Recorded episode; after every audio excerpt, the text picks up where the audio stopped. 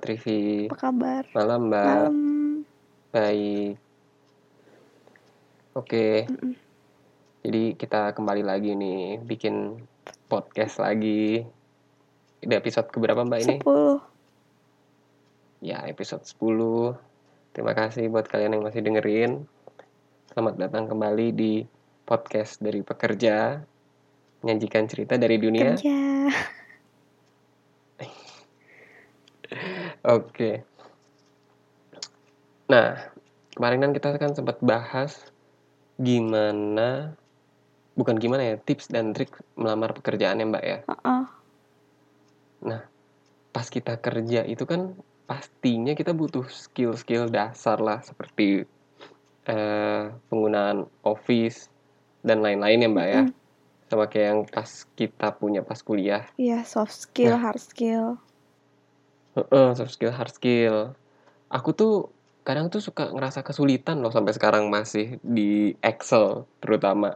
Jadi kadang tuh suka ngerasa apa dulu tuh harusnya tuh lebih banyak belajar dibanding sekarang gitu. Jadi sekarang tuh udah cuma tinggal pakai doang. Hmm, Kayak nyesel gitu. Iya sih. Tapi kan Kalau Mbak, kalau? Excel ya, kalau secara software ya, heeh. nggak sih aku nggak ada masalah buat itu sih. Oh, berarti Mbak sering belajar ya. eh gimana ya? Soalnya kan, hmm, apa ya? Itu kayak lebih ke basic kan ya. Jadi selama kerja pun, mm, mm. ya memang sih bagus ya kita eh, apa? Bik, ker- ah, salah maaf. Kok deg-degan sih? Kalau bisa, kalau bagusnya kita bisa itu emang dari zaman sekolah. Da, karena kayak Microsoft Office itu semua semua job position kayak perlu itu kan ya. Pasti pakai itu kan. Gak mungkin gak pakai Word atau Excel kan. Iya, itu. Makanya kadang aku yang tadi aku bilang suka nyesel sendiri kenapa dulu nggak belajar. Kayak harusnya nih ada skill-skill yang sekarang aku punya itu udah aku pelajarin dari waktu kuliah. Hmm, kayak contohnya itu satu Microsoft Office kan. Mm-mm. Word Excel PowerPoint itu itu tiga paling basic. iya basic iya lah. tiga. Itu harus harus kita punya kan. Nah sekarang aku struggle untuk Excel. Itu tuh eh, cukup apa namanya bikin nggak enak lah. Hmm, karena jadinya tergantung gitu. Tergantung dari YouTube University. Jadi kayak percuma kuliah ya kalau ujung-ujungnya kita harus ngeliat YouTube University. Iya makanya kan. Kalau mbak sendiri ada nggak skill yang mbak apa namanya ngerasa butuh harusnya mbak mbak butuh belajar waktu kuliah yang mbak kepingin punya sekarang. Biar mbak sharing nih ke yang dengerin biar mereka juga tahu gitu apa yang harus mereka pelajarin mereka persiapin buat nanti kalau misalnya mereka masuk kerja. Ini buat yang kuliah atau yang udah bekerja ya buat ningkatin skillnya mereka juga. Hmm, kalau aku sih lebih ke people management ya. Soalnya kan kadang kalau kita beberapa jurusan nih kayak anak teknik atau IT pasti kita berpikir kita nggak akan ketemu orang lebih sedikit ketemu orang. Padahal mau apa pun eh, job position kamu di mana pun selama kamu kerja sama orang kamu pasti akan ketemu orang gitu. oke Heeh, iya jadi kayak iya sih kita harus tahu bagaimana menghindari sebuah konflik, bagaimana komunikasi yang baik gitu. Terus kadang kan kalau misalnya kita terlalu baik sama orang kadang dimanfaatin. Nah, bagaimana kita cara tegas dan disiplin ketika kita menghadapi orang. Kita mungkin nggak ngomong itu sebagai kita atasan, sebagai kita bawahan kadang kita juga perlu hal itu gitu. Kadang sama teman rekan kerja Hmm. sendiri nih misalnya eh, kamu bisa A gitu. Terkadang mereka manfaatin kita kalau kita tipe orang yang yes-yes aja gitu. Kalau kita tipe orang yang ya daripada ribut ya udah deh gue iin aja gue kerjain kan. Nah jadinya kan kita sendiri nih yang rugi kan karena kerjaan kita lebih banyak padahal sebenarnya itu buat bantuin kerjaan dia gitu. Jadi kita harus tahu bagaimana menolak mereka dengan tegas tapi nggak nyakitin gitu. Hmm, oke oke. Ya kita harus berani berkata tidak lah ya Mbak ya. Nggak mungkin semua orang kita bikin senang. Hmm, dan nggak mungkin kita nggak kerja sendiri eh apa nggak kerja sama orang lain. Pasti bisa harus kerja sama orang lain. Meskipun kita freelance atau kita eh kalau kita punya bisnis sendiri pasti kan kita ketemu orang. Nggak mungkin dong klien kita bukan orang kan? Serem juga. Iya. Ya kalau kliennya bukan orang. Iya itu sih so yang menurut aku pas kuliah kurang banget. Soalnya kayak aku lebih fokus ke teori-teori sama praktek ke pelajaran aja. Padahal kayak kegiatan kampus atau uh, kelompok itu aku kayak kurang banget kurang berkontribusi atau mengungkapkan pendapat. Padahal di dunia kerja itu kayak perlu banget. Oke iya sih. Memang apa namanya kalau kita pas kuliah kan kadang kita ngorbanin pelajaran atau ngorbanin nilai untuk lebih banyak aktif di organisasi atau ada yang lebih milih untuk akademisnya tapi dia nggak terlalu aktif organisasi. Untuk capai balance di situ aja tuh kadang susah, agak susah ya, ya mbak. Kadang ya makanya aku bilang Karena... minimal kelompok aja gitu. Kan pasti ada kelompok belajar kan. Terus pasti ada anak yang pasif kan yang maunya udah gua aja kerjaan bagian ini terserah lu gimana yang lain. Padahal bagusnya kita mengerjain porsi itu tapi kita juga harus ikut adil ke uh, porsi kerjaan yang lain gitu iya yeah. oke okay. iya yeah, betul mbak itu nah selanjutnya nih mbak mm -mm. kan misalnya nih kita udah tahu nih oh kita yang kurang nih di main management tuh kayak yang tadi mbak bilang mm-hmm. nah itu tuh gimana caranya kita tahu waktu kita misalnya masih kuliah belum masuk kerja ini kan mbak kan ngerasanya kan Pas kerja. setelah masuk iya, kerja benar. itu kan uh, nah nah gimana caranya pas kuliah kita udah tahu. Karena kalau aku aku nggak tahu waktu kuliah apa sih yang yang nanti dipakai gitu pas kerja. buat kerja. Uh, uh, karena kan uh, pada saat di kuliahan aku ikut organisasi pun ya kita macamnya masih ya anak kuliah baru dari SMA ke kuliah gitu masih egonya tuh masih gede banget masih ya nggak suka nggak sukaan gitu lah. Maksudnya kan kalau misalnya, kalau misalnya di kantor sekarang nggak bisa kayak gitu ya mbak ya.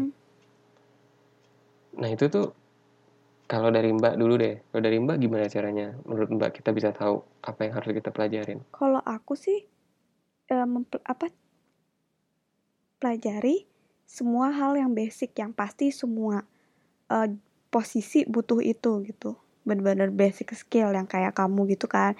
Microsoft Office itu emang paling basic. People management karena emang kita pasti akan ketemu orang. Enggak yang lebih ke general skill lah. Pasti itu diperluin mm -hmm. kan. Mm-hmm. pasti kamu pernah ngeliat di lowongan yang nerima semua jurusan. Nggak spesifik apa. Pasti kan dia kalau uh, posisi kerja yang kayak gitu pasti yang mau dia kuatin ada yang dua hal itu.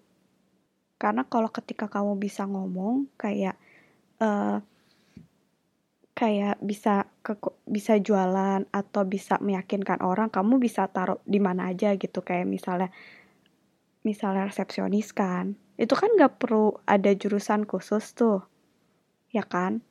Terus kayak misalnya sales atau uh, eh, SPG kan kayak nggak perlu uh, kemampuan khusus. Yang pasti dia cuman butuh bisa kom komunikasi skill kan.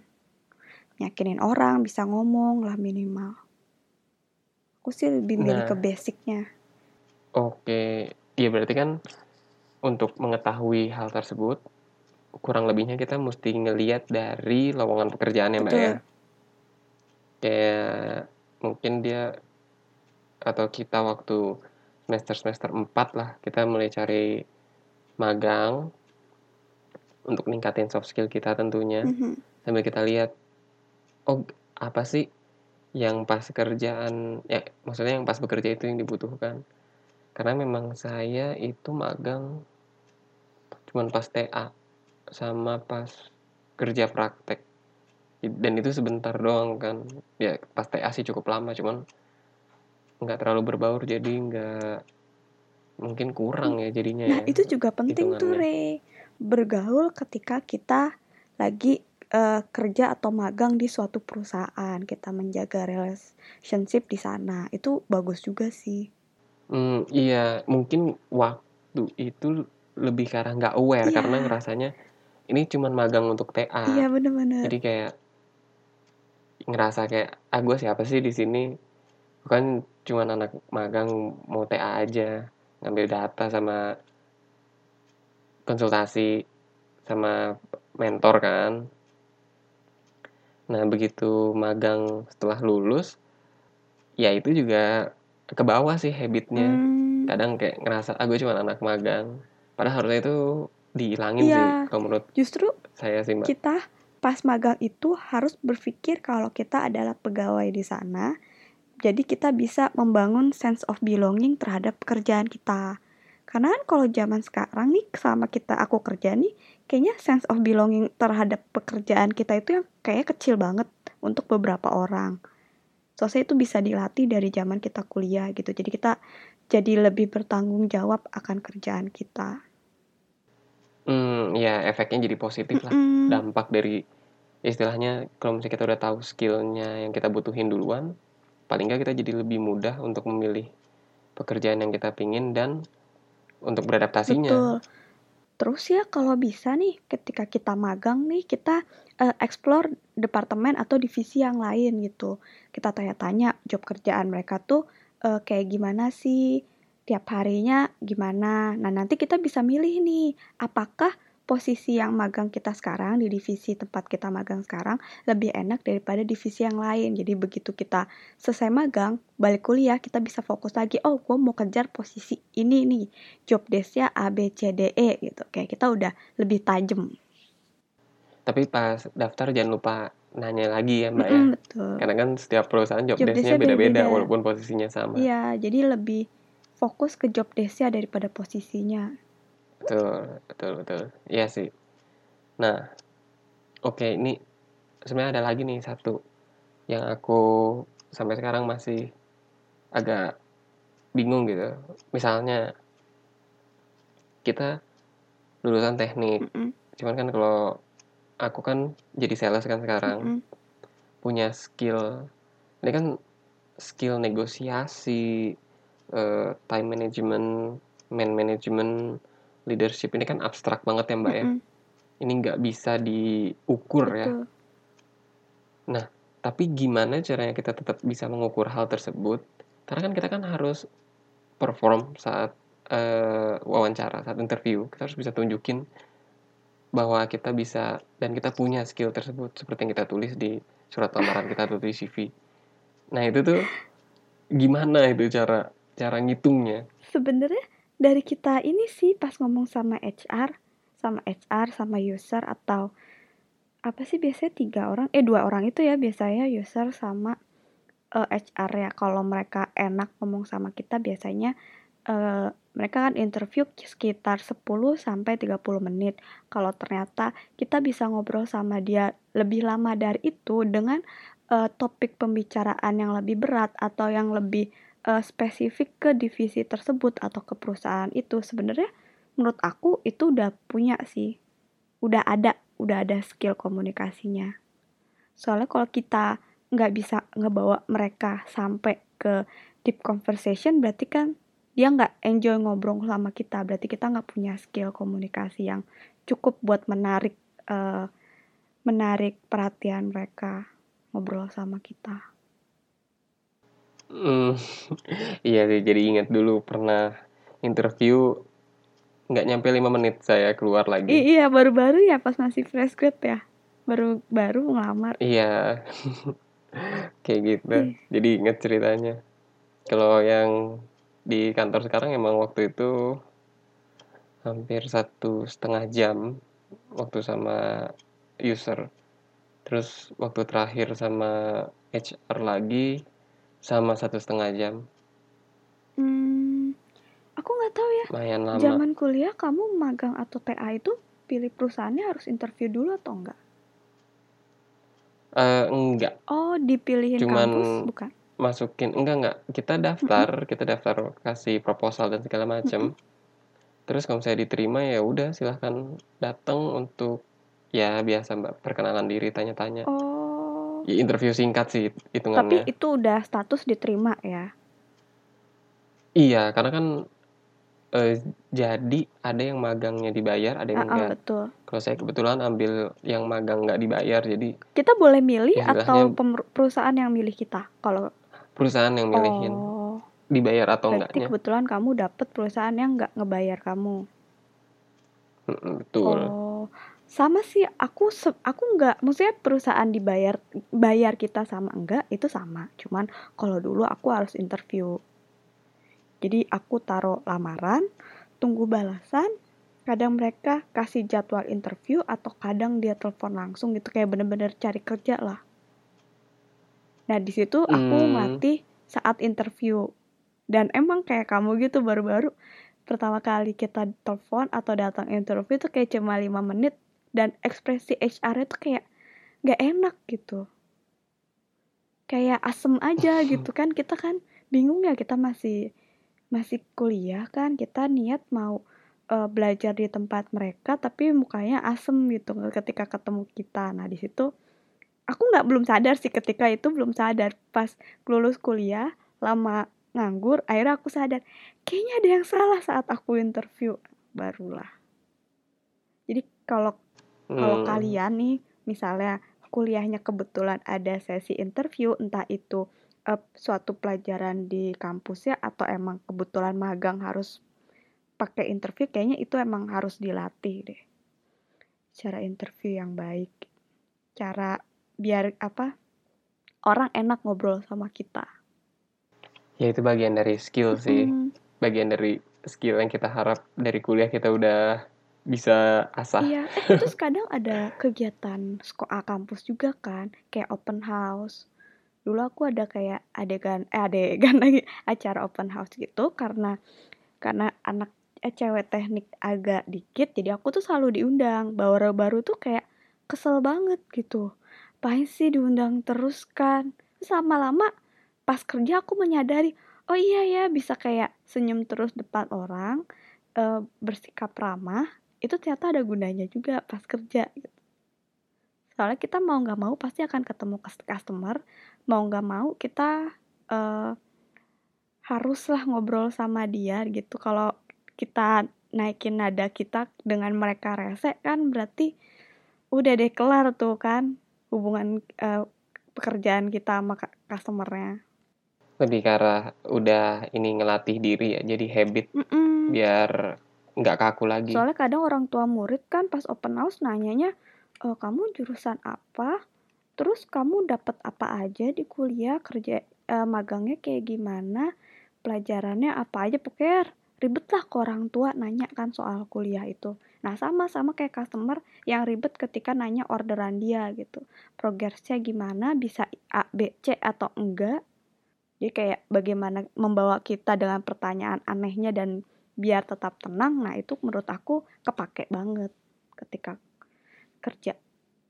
Hmm, oke Mbak. Iya sih. Sama sebenarnya eh, kamu tahu nggak sih kayak kampus-kampus gitu kan suka ada lomba-lomba gitu kan. Aha, Nah, iya. Itu tuh juga bagus menurut aku. Kalau misalnya kamu ada lomba, ya ikut aja gitu. Kalau menang kan kamu bisa masukin sebagai achievement di dalam CV kamu tuh.